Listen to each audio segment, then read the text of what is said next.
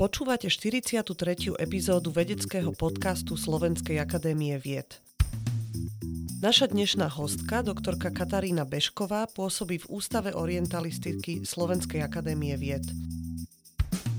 Doktorský titul obhájila v roku 2015 v odbore Literárna veda na Univerzite Komenského v Bratislave.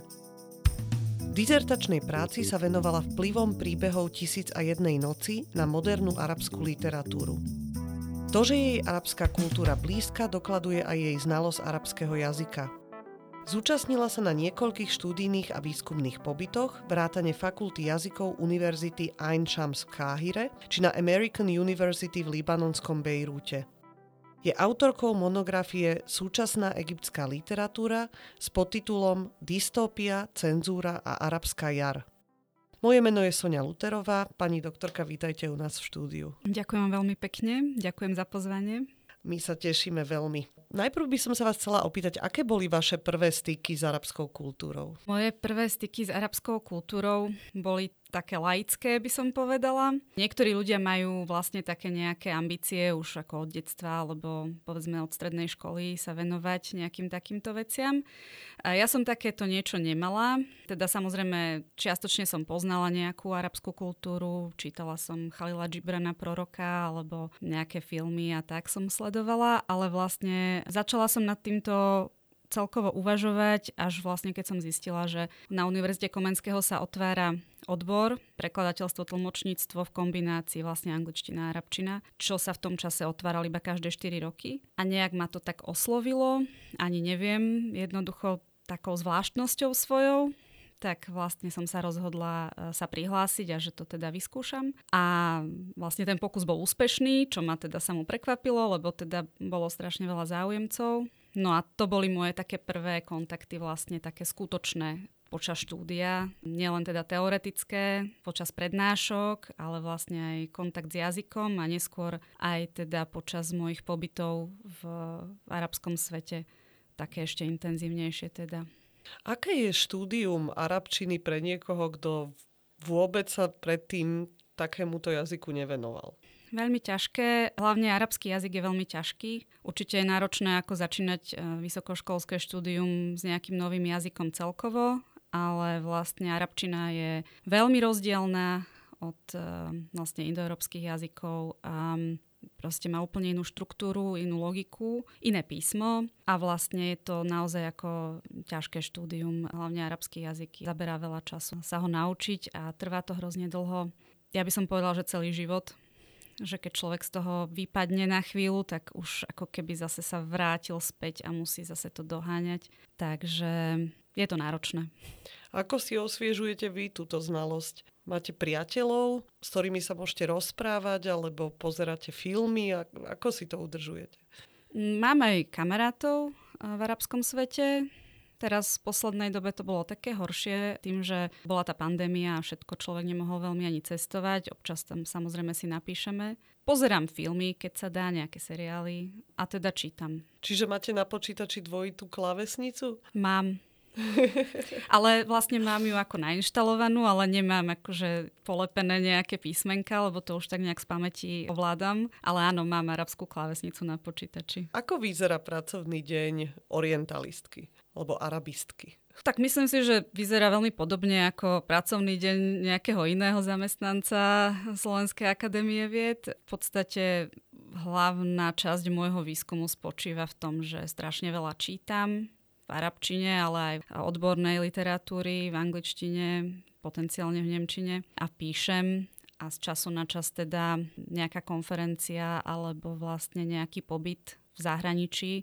Najčastejšie teda v mojom prípade v Káhire, ktorá je aj najdostupnejšia, aj vlastne povedala by som, že také centrum arabského sveta z hľadiska literatúry dostupnej. Takže vlastne pokiaľ možno, tak sa snažím tak raz za rok aspoň teda na nejakú kratšiu dobu už teraz vybehnúť do tej káhyry, aby som si mohla zakúpiť nejakú literatúru. Lebo vlastne toto je jedna z vecí, ktoré možno u nás ľudia veľmi nevedia, ale nedá sa v podstate zohnať na Slovensku arabská literatúra. V origináli. Nie sú to schopní vlastne u nás vydavatelia nejakým spôsobom zohnať, respektíve je to trošku problematické aj s tými nejakými internetovými knihkupectvami. Jednoducho najlepšie sa to vždy zháňa na mieste. Takže vlastne, aby som si vôbec niečo bola schopná priniesť, tak uh, musím vycestovať do arabského sveta. Čiže idete tam s uh, kufrom navyše a ano. nazad idete s 20-kilovou batožinou. Áno, no stalo sa mi to už viackrát, že trošku sa aj čudovali niekedy na letisku, že koľko mám tam tých kníh, kufor plný kníh, ale áno, a niekedy je to veľmi dobré, keď môžem mať kufor navyše. Boli ste aj na niekoľkých študijných alebo teda výskumných pobytoch, ako ste hovorili. Aké je tam univerzitné prostredie? Viete to porovnať s naším alebo západoeurópskym? Líši sa to v niečom? Možno v počte študentov. Oveľa viac študentov je na tých prednáškach. Aj také odbory, napríklad ako tak určite arabčina, ale napríklad aj študuje sa aj bohemistika alebo takéto odbory v Egypte. A tí majú oveľa viac študentov, ak si to porovnáme možno koľko u nás študuje študentov na podobných odboroch, čiže strašne veľa ľudí všade. Opakovane ste sa vracali do Káhyry, aj sa vraciate. Aké témy ste tam skúmali? Pokiaľ ide o Káhyru, alebo teda arabský svet celkovo. Vlastne aj z toho vyplýva, že sa venujem primárne egyptskej literatúre momentálne, lebo teda našla som si takéto zameranie, keďže najlepšie asi poznám to prostredie a konkrétne možno aj niektorých e, autorov osobne. Um, venujem sa modernej a súčasnej arabskej literatúre s dôrazom teda na tú egyptskú, čo možno povedať, že aj asi najviac tých autorov pochádzalo celkovo z Egypta arabských. A čiastočne teda som sa venovala Tisíc za jednej noci a vlastne v súvislosti s týmito témami jednak som teda skúmala, ako ste už aj spomínali, vplyv vlastne tej Tisíc za jednej noci na tú tvorbu arabských spisovateľov a zároveň som sa venovala cenzúre dystopiám a celkovo akože takým nejakým trendom v súčasnej literatúre, e, spojitosti literárnej tvorby a revolúcií, ktoré sa v rokoch 2010-11 prehnali Blízkym východom, či konkrétne v spojitosti s Egyptom. A celkovo taký môj pohľad na literatúru je aj tak čiastočne z takého možno antropologického alebo sociologického hľadiska. Ja vlastne okrem nejakého estetického rozmeru a umeleckého vidím v tej literatúre vlastne odraz v podstate tej spoločenskej, politickej a kultúrnej reality. Čiže to vlastne, čo tí ľudia prežívajú, čo ich vlastne trápi, o čo sa zaujímajú, ako vnímajú svet. A týmto vlastne tá literatúra sa pre mňa vstáva nástrojom poznávania vlastne tej kultúry a tých vecí s tým spojených. Váš výskum určite veľa prebieha v knižniciach alebo v archívoch, ale zároveň cítim u vás a viem, že ste boli na Inštitúte sociálnej antropológie, aj ste antropológiu spomínali, tak mi nedá ako antropologičke sa neopýtať, že robíte aj iný typ výskumu? Tým, že vás zaujímajú tie kultúrne spoločenské presahy a vzťahy, ktoré vstupujú do literatúry, tak robili ste treba aj rozhovory s autormi, autorkami, alebo ako prebieha váš výskum? A rozhovory s autormi a s autorkami sú skvelá vec. Pokiaľ môžem, tak vždy sa rada stretnem s niektorým z autorov, ktorí sú ešte teda žijúci a dostupní, pretože jednak človek sa strašne veľa zaujímavých vecí dozvie, dokáže sa opýtať na niektoré veci, povedzme, z toho literárneho diela, na ich pohľad, na ich život. Veľakrát, keď skúmam nejakých starších autorov a som si hovorila, že keby to bolo úžasné, keby som sa ich mohla na to opýtať, na ich pohľad napríklad, na ich, povedzme, súvis medzi ich životom a vlastne tým dielom. Takže áno, niekedy robím rozhovory s autormi a s autorkami, pokiaľ mám tú možnosť. Je výborné, že veľmi veľa týchto mladých autorov je otvorených, sú radi, keď ich človek skontaktuje, čo nie je teda vždy jednoduché nájsť nejaký kontakt. Takže radi sa stretnú vždy, keď prídem a potom sa tak vlastne rozprávame o tom, nie len o tej ich tvorbe a o situácii, ale vlastne napríklad dostávam od nich tipy na ďalšie literárne diela alebo celkovo na to, čo vychádza v arabskom svete, čo mi teda aj pomáha sa trošku zostať v kontakte vlastne s tým odborom, ktorému sa venujem.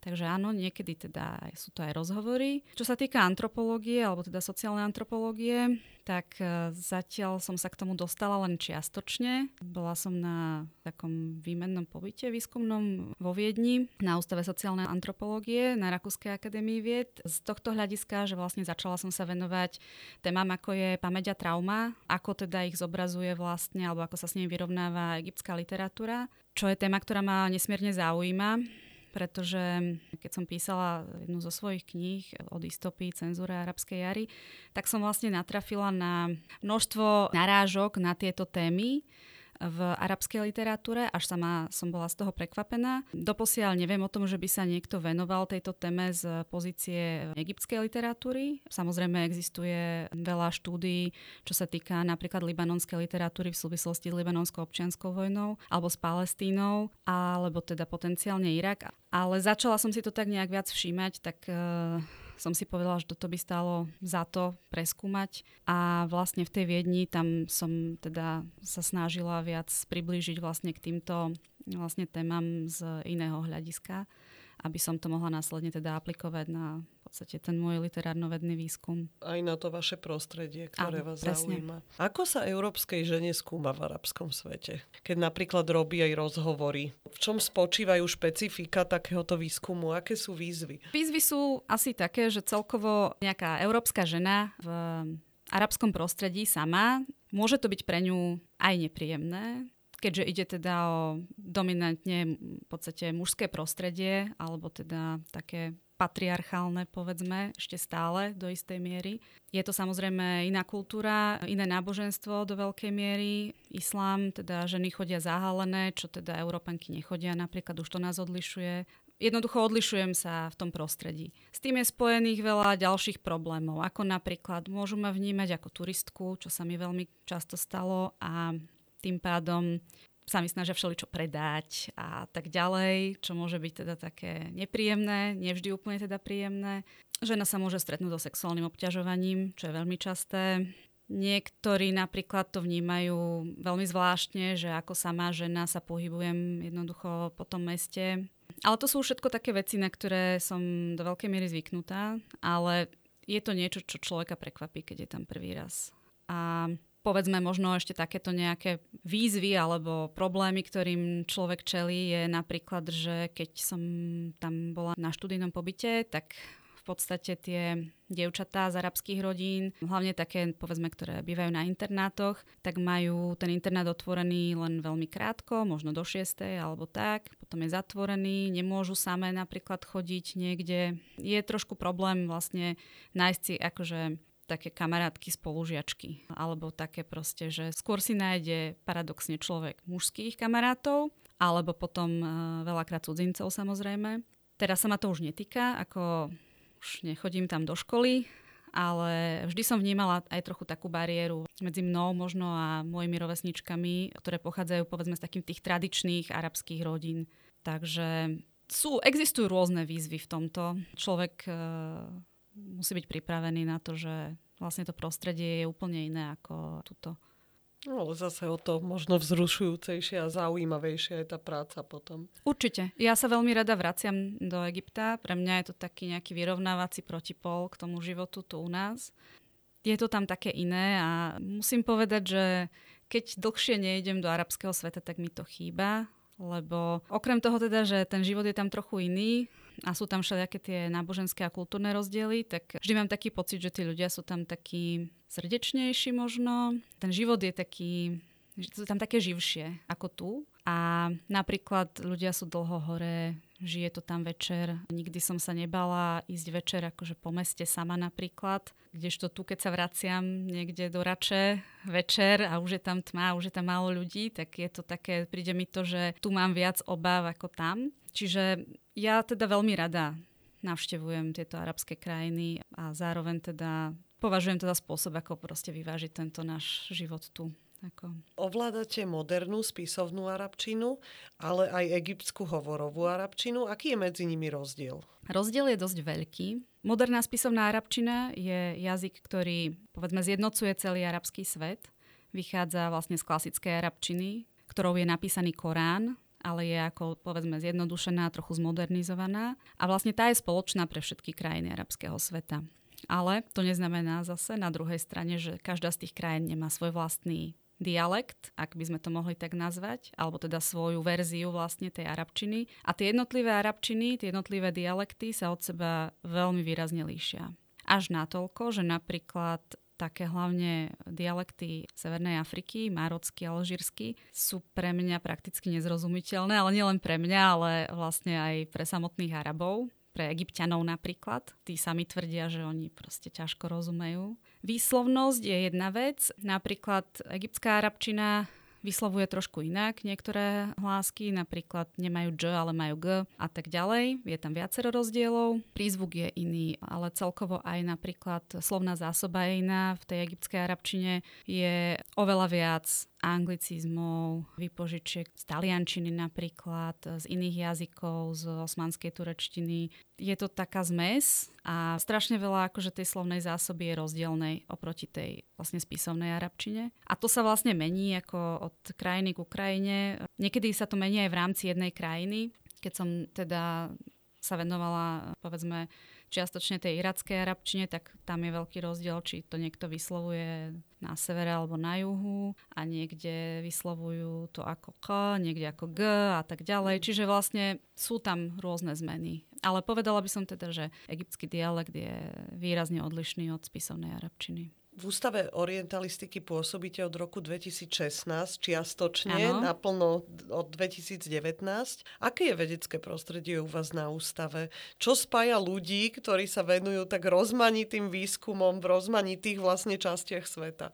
Čo nás spája, tak spoločný ústav a spoločné úsilie nejaké proste vedecké, ale dajú sa nájsť samozrejme prieniky tém jednotlivých, či už je to nejaká migrácia alebo nejaké iné záležitosti. Dochádza k výmene rôznych informácií, rôznych e, pohľadov na tieto jednotlivé krajiny. Nie je nás tam veľa, väčšinou je to tak, že jeden, dva ľudia sa venujú proste nejakému odboru, aj to rozličným témam. Čiže je taký dosť rôznorodý ten náš výskum. Spájajú nás dobré kolegiálne vzťahy hlavne teda. Samozrejme. A prostredie je, v podstate máme slobodu bádania, čo teda ja si cením asi najviac. Môcť sa venovať niečomu, čo ma baví a zaujíma tak, ako ja chcem. Akými témami aktuálne žijú stredoeurópsky orientalisti? Je v niečom váš prístup alebo pohľad špecifický oproti povedzme kolegom zo západnej Európy? Povedala by som, že tie témy, ktorým sa venujeme, sú podobné celkovo vlastne je také široké spektrum tých tém, ktorým sa dá venovať. Veľa pracovisk v rámci Európy sa venuje napríklad rôznym rukopisom, alebo teda predmodernej literatúre, ale venujú sa napríklad aj modernej literatúre, ale v menšej miere možno. Mnohí sa venujú islamu, dejinám moderným alebo nielen moderným. Čiže myslím si, že skúmame podobné veci. Samozrejme, každý má na to trochu iný pohľad. Čo teraz badám posledne, že je výskum z takého toho ekologického hľadiska. V poslednom čase viacero pracovisk a viacero grantov sa začalo venovať z pohľadu teda na literatúru alebo na životné prostredie, na urbánny vývoj a tak ďalej vlastne z tohto hľadiska. To sú témy, ktoré určite v súčasnosti rezonujú. Ale vlastne nás na našom pracovisku sme v podstate len traja, štyria, ktorí sa venujeme arabskému svetu a ja teda jediná literatúre. Takže ten pohľad je vlastne len môj. Mimo množstva samozrejme vedeckých prác a vedeckého časopisu Asian and African Studies, na ústave vydávate aj popularizačný časopis, o ktorom som ja teda nevedela, ale s veľkým záujmom som si ho teraz naštudovala. Bola sa Svet Orientu včera a dnes. Aj vy tam máte niekoľko textov. Ako sa k tomuto časopisu dá dostať a aké texty v časopise nájdu? Dá sa k nemu dostať, buď e, sa dá objednať u nás na ústave na sekretariáte, alebo vlastne vždy, keď vyjde, tak nejakú dobu vlastne je v, vo vybraných eh, novinových stánkoch Media Press, ale väčšinou vlastne v malom množstve sa nachádza na tých pobočkách, čiže veľmi rýchlo sa vykúpi. Ale vlastne keď akože nám čitatelia napíšu, čo sa niekedy stáva, tak uh, dá sa ako doobjednať, dajú sa kúpiť vlastne aj staršie čísla a tak. No a texty sú rôzne. V zásade vždy tam máme nejakú hlavnú tému, ku ktorej vlastne viacero článkov podstate povedzme monotematicky zameraných. Potom máme rôzne rubriky, vrátanie varenia a rozhovorov s rôznymi ľuďmi alebo na rôzne témy, nejaké aktuality sa tam preberajú a prispievateľia sú teda moji kolegovia, ale máme aj mnohých externých prispievateľov. Čiže texty sú to rôznorodé, sú kultúrne zamerané, historicky, Hej, videla som, že len vy sama ste tam mali o súčasnej šperkárke egyptskej, o držiteľovi Nobelovej ceny za literatúru. Aké texty pripravujete teraz napríklad? Teraz chystáme, konkrétne ja teda pripravujem hlavnú tému do ďalšieho čísla, ktorá bude venovaná literatúre, knihám a vlastne volá sa knihy, ktoré vyvolali rozruch takže bude zameraná na také rôzne, možno aj kontroverzné alebo populárne knihy. Vlastne číslo by malo ísť niekedy koncom roka, takže momentálne pracujem na tomto. Ja v tomto čísle sa budem venovať teda arabským bestsellerom. Naposledy som vlastne písala o takej svetoznámej speváčke Um Kulthum egyptskej. Vždy je to niečo, čo ma zaujíma. Vždy sú to také témy, ktoré nejakým spôsobom ma zaujímajú. Bude to teda literatúra ako o tom Najibovi Mahfuzovi, tom nositeľovi Nobelovej ceny. Vlastne o tom som písala aj e, monografiu v angličtine. Alebo je to vlastne ako o tej šperkárke Aze Fahmi, to je taká moja srdcová záležitosť, čo už sledujem dlhšie roky, tu jej tvorbu a celkovo aj tá jej tvorba je podľa mňa úplne nádherná, fenomenálna a vlastne aj celý osobný príbeh veľmi zaujímavý. Takže to bola taká téma, ktorú som chcela spracovať a z hodov okolností som kontaktovala aj konkrétne značku Aza Fahmy a spravili so mnou rozhovor, takže to bolo veľmi zaujímavé a úžasne prínosné a perfektné z môjho uhla pohľadu. A potom som teda o tom mohla napísať e, článok, čo som za to veľmi rada, pretože myslím si, že na Slovensku asi veľmi málo ľudí pozná tieto jej šperky Čiže tá práca je aj taká osvetová vlastne na je, tomto no. časopise. Je to také, ako, že čo nás zaujíma, čo si myslíme, že by mohlo zaujímať čitateľov, tak vlastne tým smerom sa vydávame. Mm-hmm. Aká je teda súčasná arabská literárna tvorba? Súčasná arabská literárna tvorba je veľmi rozmanitá. Je strašne veľa v nej podobných žánrov, ako aj u nás momentálne či už sú to nejaké, neviem, thrillery, alebo aj tie dystopie, čo je vlastne fenomén posledných rokov.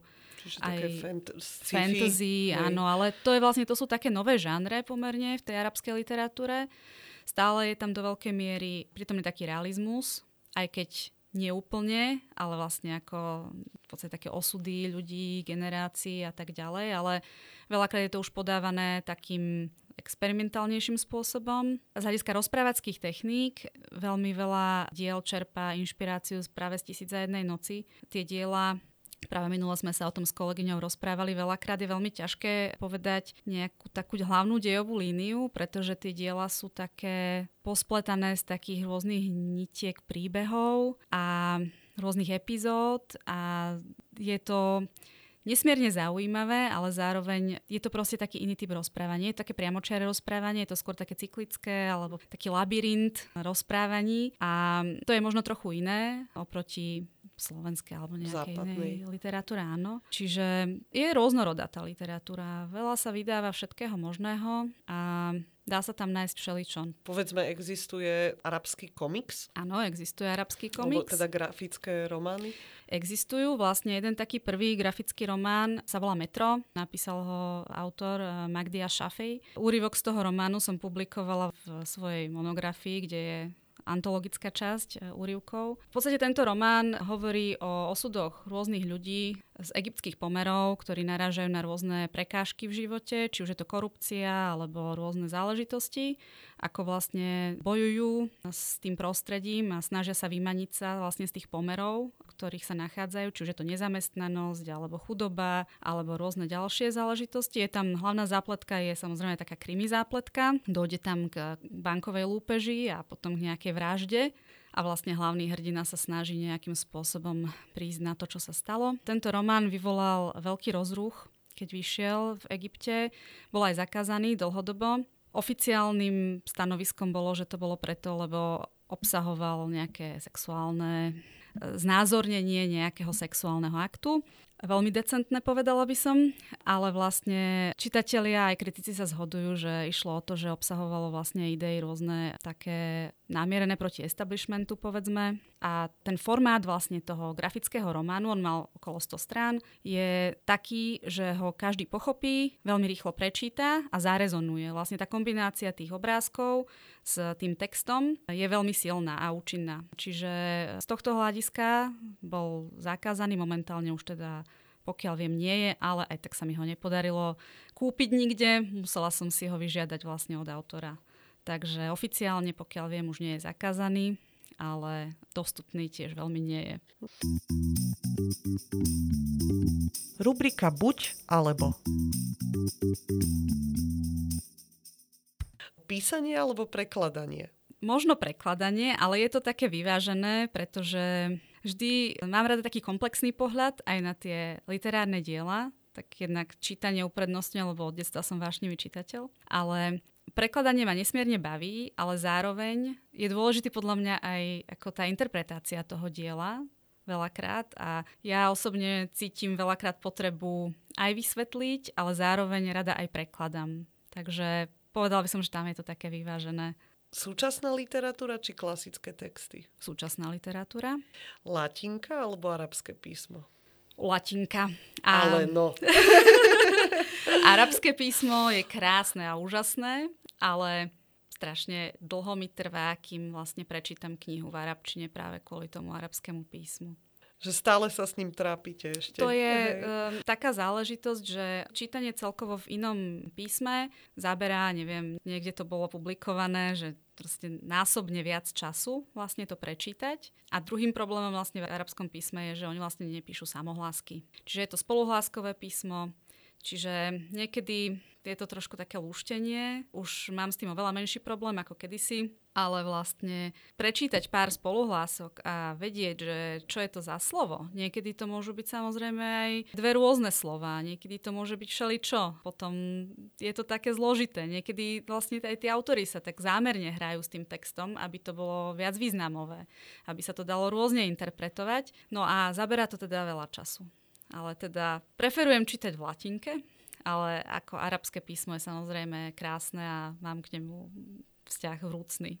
Vy ste hovorili o preklade. Ja som si čítala jeden váš kritický text na knižku arabského autora Frankenstein Bagdade, ktorá vyšla a vyšla aj v Slovenčine, ale bol to teda sekundárny preklad. Nie priamo z arabčiny do slovenčiny, ale cez angličtinu, čiže z druhej ruky. Aké sú rizika tohto typu prekladov? Rizika pri tomto preklade zhodujú sa odborníci na translatológiu, sú pomerne veľké v prípade, že prekladateľ nepozná kultúru vlastne toho zdrojového textu. Čo sa dá samozrejme vyriešiť tým, že sa pošle ten text na nejakú odbornú korektúru, alebo proste alebo taký redakčný, redakčný áno, ale ako mhm. pos- niekedy sa nám stane, že nám to posielajú aj kolegom a to je dobrý krok. To je výborný krok vlastne, pretože samozrejme, že veľa vecí z tej kultúry alebo z tej oblasti alebo z toho jazyka poznáme lepšie a povedzme prekladateľ z angličtiny to poznať nemusí. Ani doštudovať niekedy to nie je také jednoduché. Čiže to je skvelé. No potom sú rôzne iné problémy s tým súvisiace, napríklad ako pri tomto texte. Keď som sa do toho púšťala, ešte som nevedela, aký bude výsledok. Chcela som vlastne vidieť ten rozdiel v tých textoch a problém nastal už pri preklade z toho arabského textu do anglického. Je to podotýkom ako autorizovaný preklad autorom. Vyšlo to o vydavateľstve Penguin, ale vlastne dosť veľké zásahy boli spravené do toho textu už pri tom preklade. Niekde som prišla na to, že chýbali nejaké vety, ale niekde normálne celé strany textu. Niektoré také, ktoré naozaj by som povedala, že ochudobňovali ten preklad, oproti tomu originálu. Uberali mu nejaký emocionálny rozmer a možnosť lepšie sa vžiť do tých postav a to pochopiť. Z môjho uhla pohľadu to je nepochopiteľný zásah. Viem, že niekedy sa pristupuje k nejakým úpravám. Napríklad e, veľakrát sú to texty, ktoré obsahujú strašne veľa nejakých náboženských modlitieb alebo nejakých formuliek, že je to vlastne z nejakého prostredia. Čítala som takú knihu takom kazateľovi, tiež taký jeden bestseller v Egypte. A tam vlastne pristúpili k tomu, že zosekali strašne veľa kázni a takýchto vecí. To je ako také pochopiteľnejšie pre mňa. Tuto som bola veľmi prekvapená, pretože ide o veľmi známeho prekladateľa, vydavateľstvo známe, čiže bolo to prekvapujúce. Potom som natrafila na informácie, že toto nebol jediný prípad, existujú aj iné diela, Vlastne oni to prispôsobujú tomu, aby to malo tých 300 strán približne, alebo plus minus, čiže aby to bolo rozsahového hľadiska vlastne dostupné širokej verejnosti čitateľskej, globálnej. Hej. A zároveň vlastne sa snažia odstrániť veľké množstvo nejakých tých kultúrne špecifických referencií, čiže v tomto prípade išlo o mnohé jedlá, mnohé nejaké také špecifika, čo mne teda osobne strašne chýbalo, pretože keď si čítam takúto knihu, tak pre mňa je to fascinujúce vlastne, že sa dozviem strašne veľa vecí o napríklad o tom, ako čo jedávajú ľudia v Iraku, v Bagdade, alebo ja neviem, proste je to strašne zaujímavé z tohto uhla. No, stráca sa ten charakter tej každodennosti, Áno. tej každodennej kultúry. Ako je hm. jasné, že potom by musel byť k tomu nejaký slovníček na konci, ale z môjho uhla pohľadu je to, ako ja osobne preferujem radšej to, že viem si to vyhľadať, ak to chcem, ale mám to tam. Ale vlastne toto sa robí s cieľom pravdepodobne teda zachytiť čo najširšie spektrum vlastne čitateľov. A ako je to u nás? Máme prekladateľov, ktorí sú schopní prekladať priamo z arabčiny? Máme takých prekladateľov, ale nie ich veľa. Môžem konkrétne spomenúť. Z tej staršej generácie prekladateľov to boli profesor Drozdík a vlastne profesor Pauliny, ktorý preložil Tisíc za jednu noc. Aktuálne sa prekladu venuje Marek Briežka. On vlastne prekladá, približne každý rok mu vyjde nejaký preklad z arabčiny. Predpokladám, že bolo by viac ľudí, ktorí by boli ochotní prekladať, ale veľakrát mám taký dojem, vydavateľstva siahnu po preklade z angličtiny, lebo je to jednoduchšie, je to rýchlejšie a hlavne je to už také nejaké zaužívané u nás, že hlavne keď ide o nejaký akože autorizovaný preklad, tak um, v podstate sa im to zdá jednoduchšie ako hľadať niekoho, kto to preloží z arabčiny, potenciálne ktorému by možno museli aj viac zaplatiť za takýto jazyk. Takže nie je to úplne šťastné, aby som bola rada, keby sa u nás viac prekladalo z originálov, pretože potom niekedy ten výsledok aj tí čitatelia sa im nemusí úplne ako veľmi pozdávať, nie je veľmi dobrý, stráca sa tam veľa vecí. Niekedy je vidieť, že niektoré záležitosti boli nepochopené. A vlastne takto čitateľ, keď dostane takýto text, tak dostáva taký polotovar v podstate. Už sme načrtli tému cenzúry. Ja som sama pred rokmi bola v Kuvajte dvakrát a si veľmi dobre pamätám dodnes živo, ako to na mňa zapôsobilo, keď boli centrofixkou na časopisoch začmárané, treba z ženské tela v e, plavkách alebo podobné, alebo potom, keď v kine, keď bola nejaká, bol západný film a bola nejaká scéna, nemusela byť ani vyslovene erotická, ale zrazu to strihli a pustili tam záber na, ja neviem, srnku na lúke, ktorá sa pasie alebo niečo takéto. Vy sa venujete téme cenzúre v arabskej literatúre, teda čomu autori a autorky čelia? Ako to vyzerá v literatúre? Záleží od krajiny k krajine. Isto. Niekde... Možno špecifikujme vyslovene na Egypt, no, aby sme to teda... V Egypte um, bola cenzúra už zrušená dávnejšie, oficiálne. Čiže vlastne taká predbežná cenzúra tam neexistuje. To znamená, že nefunguje to tak, že hovorím teraz o cenzúre literatúry a vlastne tlače.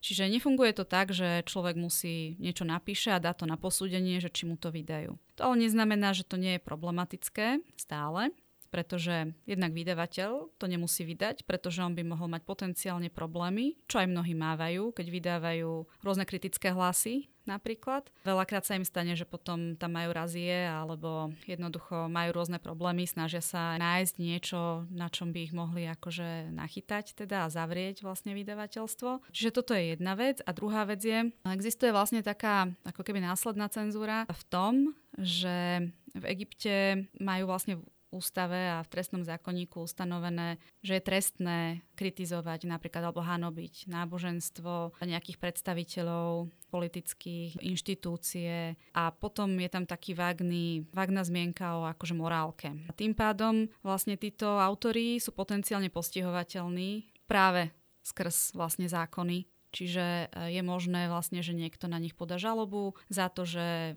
kázia morálku, alebo že niečo poburujúce napísali, povedzme z hľadiska náboženstva a tak ďalej. Čiže je to vlastne také, nie je to úplne jasné. Veľa nehovorím teda, že je tam nejaká drakonická cenzúra. Veľa vecí sa vydáva takých, ktoré prejdú bez problémov, ale môže sa stať, že napríklad e, niekto má nejakých nepriateľov osobných alebo zhoda okolností a môže to dopadnúť aj e, zlé. Napríklad je taký prípad e, autora Ahmeda Nagyho, momentálne žijúceho v USA, ktorý vydal dielo Život manuál na použitie, dá sa to tak preložiť. A vlastne úryvok z toho románu bol publikovaný v časopise Achbar al-Adab, takom literárnom. A bolo to dosť také explicitná ukážka, by som povedala, z hľadiska sexuálneho, aj z jazykového hľadiska dosť také akože poburujúce. No a vlastne jemu sa stalo to, že jeden z čitateľov na ňo podal žalobu za to, že mu ublížil, že mu akože uškodil, že mal z toho nejaké akože zdravotné problémy, keď si to prečítal. Ťahal sa ten proces, ale vlastne rozhodli v jeho neprospech, skončil vo väzení vlastne kvôli tomu a bol oslobodený až po niekoľkých mesiacoch na tlak verejnosti a medzinárodných inštitúcií a momentálne teda žije v Spojených štátoch. Takže môže sa to stať. Bol to v podstate prvý prípad taký v súčasných, povedzme, dejinách literárnych, že by sa niečo také stalo. Dovtedy ani vlastne nikto to nečakal, že sa to takto udeje. Väčšinou autori dostali nejakú pokutu, potenciálne im zakázali vydávať to dielo a tak ďalej, ale vlastne takto to ešte nikdy do takejto miery sa to ešte nikdy neudialo. Veľa autorov napríklad uh, vydáva diela v Libanone, ktorý je v tomto nie je taký konzervatívny, čiže ak vidia nejaký potenciálny problém, že by im to nevydali a že by si tým mohli mať problémy. To sa netýka ale iba Egypta, ale viem, že to sa týka aj e, napríklad Saudskej Arábie alebo iných krajín, tak vlastne to vydajú v Libanone a tam je to menší problém. No a potom vlastne z hľadiska toho, čo môže byť predmetom cenzúry, tak ako som spomínala, sú to hlavne nejaké politické záležitosti, politická opozícia, kritika režimu alebo predstaviteľov, kritika nejakých náboženských predstaviteľov alebo inštitúcií a potom vlastne akože sexuálny obsah. A ako sa zmenila táto situácia práve po spomínanej arabskej jari, čiže sérii protestov 2010 až 2012? 2010, 11, 11 a potom to malo mm. pokračovanie. Situácia čiastočne sa zmenila k lepšiemu, ale stále záleží, o akom období sa rozprávame. Hneď po revolúcii, alebo teda po tých protestoch, tak vlastne bola situácia lepšia. Vydávalo sa veľa vecí, ktoré predtým by pravdepodobne mali oveľa väčší problém sa vydať. Čiže bola taká oveľa väčšia sloboda z tohto hľadiska. To sa potom samozrejme zmenilo a momentálne neviem o tom, že by niekto napríklad z autorov, o ktorých poznám, mal nejaké problémy niečo vydať z tohto hľadiska, teda okrem tohto incidentu. Ale určite, že tesne po tých protestoch a potom, ako odstúpil vtedajší prezident, tak vlastne bola tá situácia taká, že vyšlo veľa, akože povedzme veci, ktoré sa v tom čase neriešili, že bolo taká eufória, vlastne taký pocit slobody a veľa menej sa zaoberali povedzme inštitúcie a takýmito dielami. Ja by som sa ešte krátko opýtala, ako je to so ženskými autorkami? Možno hovoriť o ženskej literatúre? A teraz to nemyslím s tými konotáciami, čo nám to ano. evokuje, ktoré sú tiež stereotypné ako červená knižnica alebo čo, ale vyslovene, že či sú aj súčasné, moderné ženské autorky, ktoré reagujú na problémy treba žien v arabskom svete. Sú také autorky, veľakrát práve nechcú, aby ich tvorba bola kategorizovaná ako ženská literatúra. To bolo obdobie, povedzme možno začiatky alebo moderná literatúra, kedy vlastne tieto ženy oveľa viac písali akože o svojich problémoch a o svojom svete a o takýchto veciach. Vlastne takou najvýraznejším hlasom medzi týmito ženami bola vlastne lekárka Nawala Sadawi, ktorá sa intenzívne venovala vlastne problémom, ktorým čelili ženy v arabskom svete. Venovala sa témam aj kontroverzným a bola takým veľkým kritikom akože celkovo nejakého takého patriarchátu. Čiže sú. V súčasnosti tie autorky píšu tak rôznorodo. Napríklad zmienila by som Basmu Abdelaziz, čo je vlastne taká lekárka, spisovateľka egyptská, ktorá napísala dielo dystopické a tabúr, môžeme preložiť ako rad, alebo teda dozvedela som sa nedávno, že vyšlo práve v slovenskom preklade vlastne od e, Mareka Briešku, teraz práve čerstvo pod názvom Zástup. Čiže ona vlastne sa venuje písaniu, ale nie sú to vyslovene ako nejaké ženské. Ženská literatúra to nie je. Sú potom mnohé iné autorky, ktoré opisujú povedzme nejaké skúsenosti, kedy je hlavná hrdinka žena a dá sa to vnímať ako proste zobrazenie vlastne nejakej generácie mladej, ich proste problémov a nejakých osudov. Napríklad veľmi zaujímavé je v libanonskej literatúre je trochu odklon od tohto, Veľa autoriek volí ako hlavného hrdinu muža, čiže je to trošku taká zmena. Myslím si teda, že z môjho názoru je to kvôli tomu, aby tá autorka nebola stotožňovaná s tou hlavnou hrdinkou, ale zároveň vlastne je to iný pohľad celkovo umožňujú tí, tie mužské postavy iný pohľad tej spoločnosti, ako keby to boli ženské hrdinky, iné problémy vlastne zobraziť. Takže stávajú sa proti tomu do veľkej miery, vlastne nie sú rady, keď sa to nazýva ženská literatúra, ale existuje veľa spisovateľiek v arabskom svete. Dokonca jedna z, myslím, Mirna al-Mahdi je vlastne taká veľmi známa spisovateľka nejakých detektívok v Egypte. Je to taká mladá žena, čiže veľa z nich ako sa venuje literárnej tvorbe.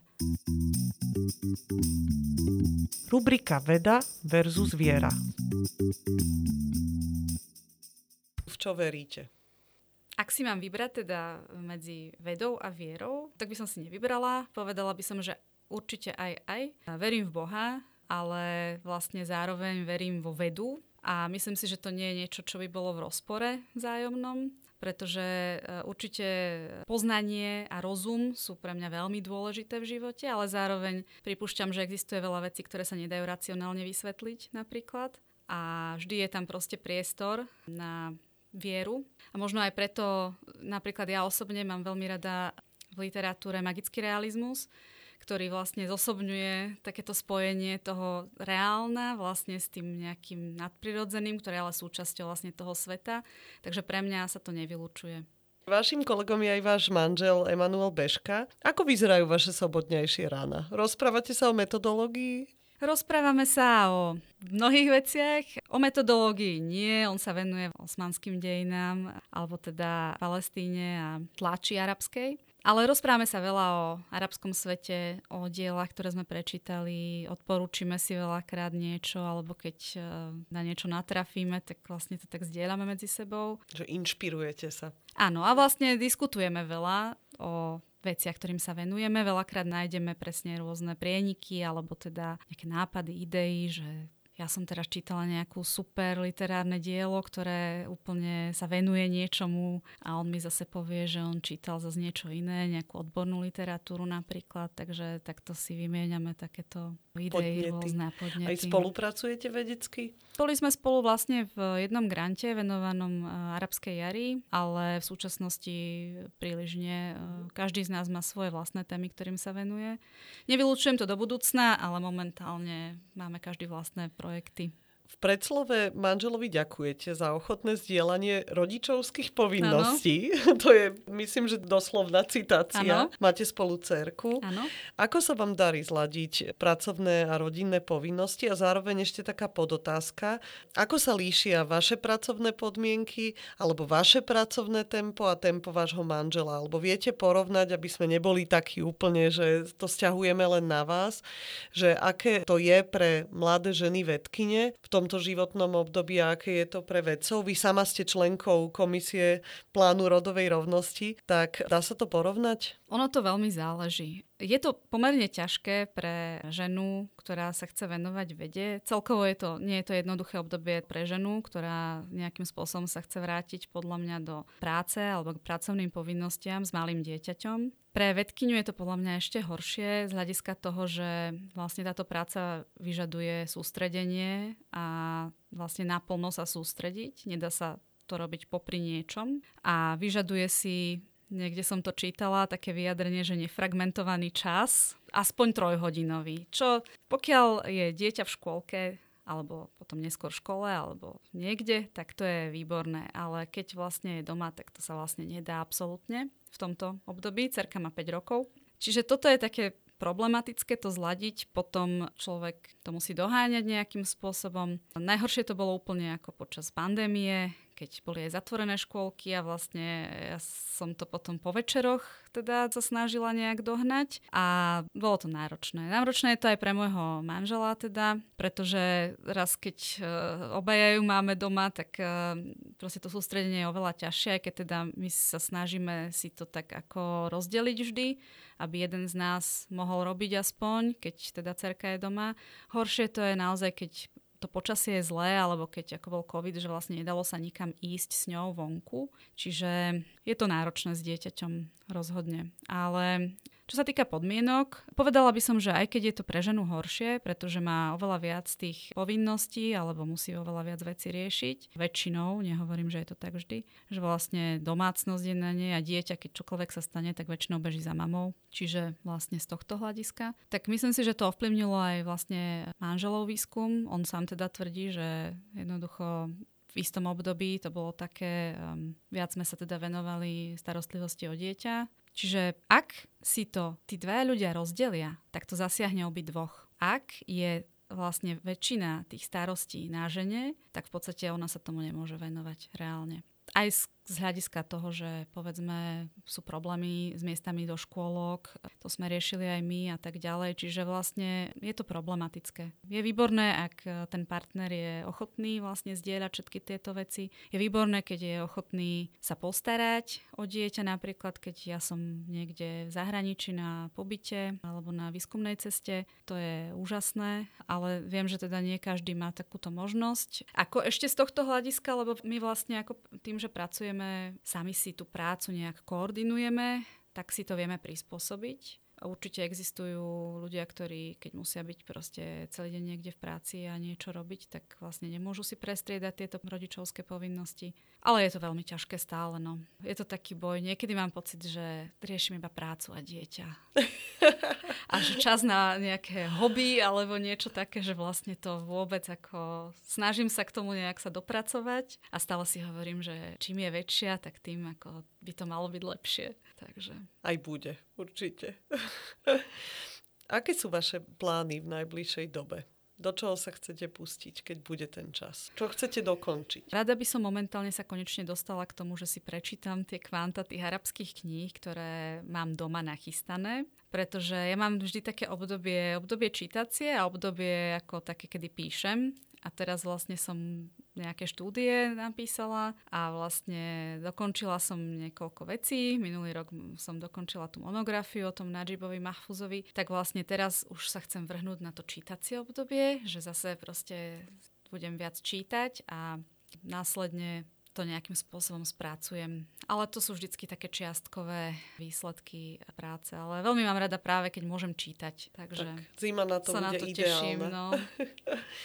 Dajte nám odporúčanie na nejakú dobrú knihu alebo film arabský, ktorý by si mohli naši poslucháči, poslucháčky nájsť. Ja som si zapísala zástup, dystopický arabský román, ktorý teraz vyšiel, ale možno nejaké ďalšie typy. Čo vás tak zaujalo v poslednej dobe? V poslednej dobe ma zaujalo viacero vecí, ale bohužiaľ nie sú v slovenskom preklade. Možno v angličtine. V anglickom. Napríklad e, veľmi ma zaujala dielo toho nositeľa Nobelovej ceny, egyptského Najiba Mahfuza. On vlastne napísal takú trilógiu, to je taký generačný román, trojdielný, rozsiahly, ale skutočne si myslím, že ide o také zásadné dielo, ktoré zobrazuje Egypt e, povedzme v 20. rokoch 20. storočia a vlastne zobrazuje ten prechod tej spoločnosti od tradičnej k modernej a je to vykreslené na osudoch jednotlivých hrdinov, vlastne rodiny, od teda tej najstaršej generácie cez tú strednú až po najmladšiu. A musím povedať, že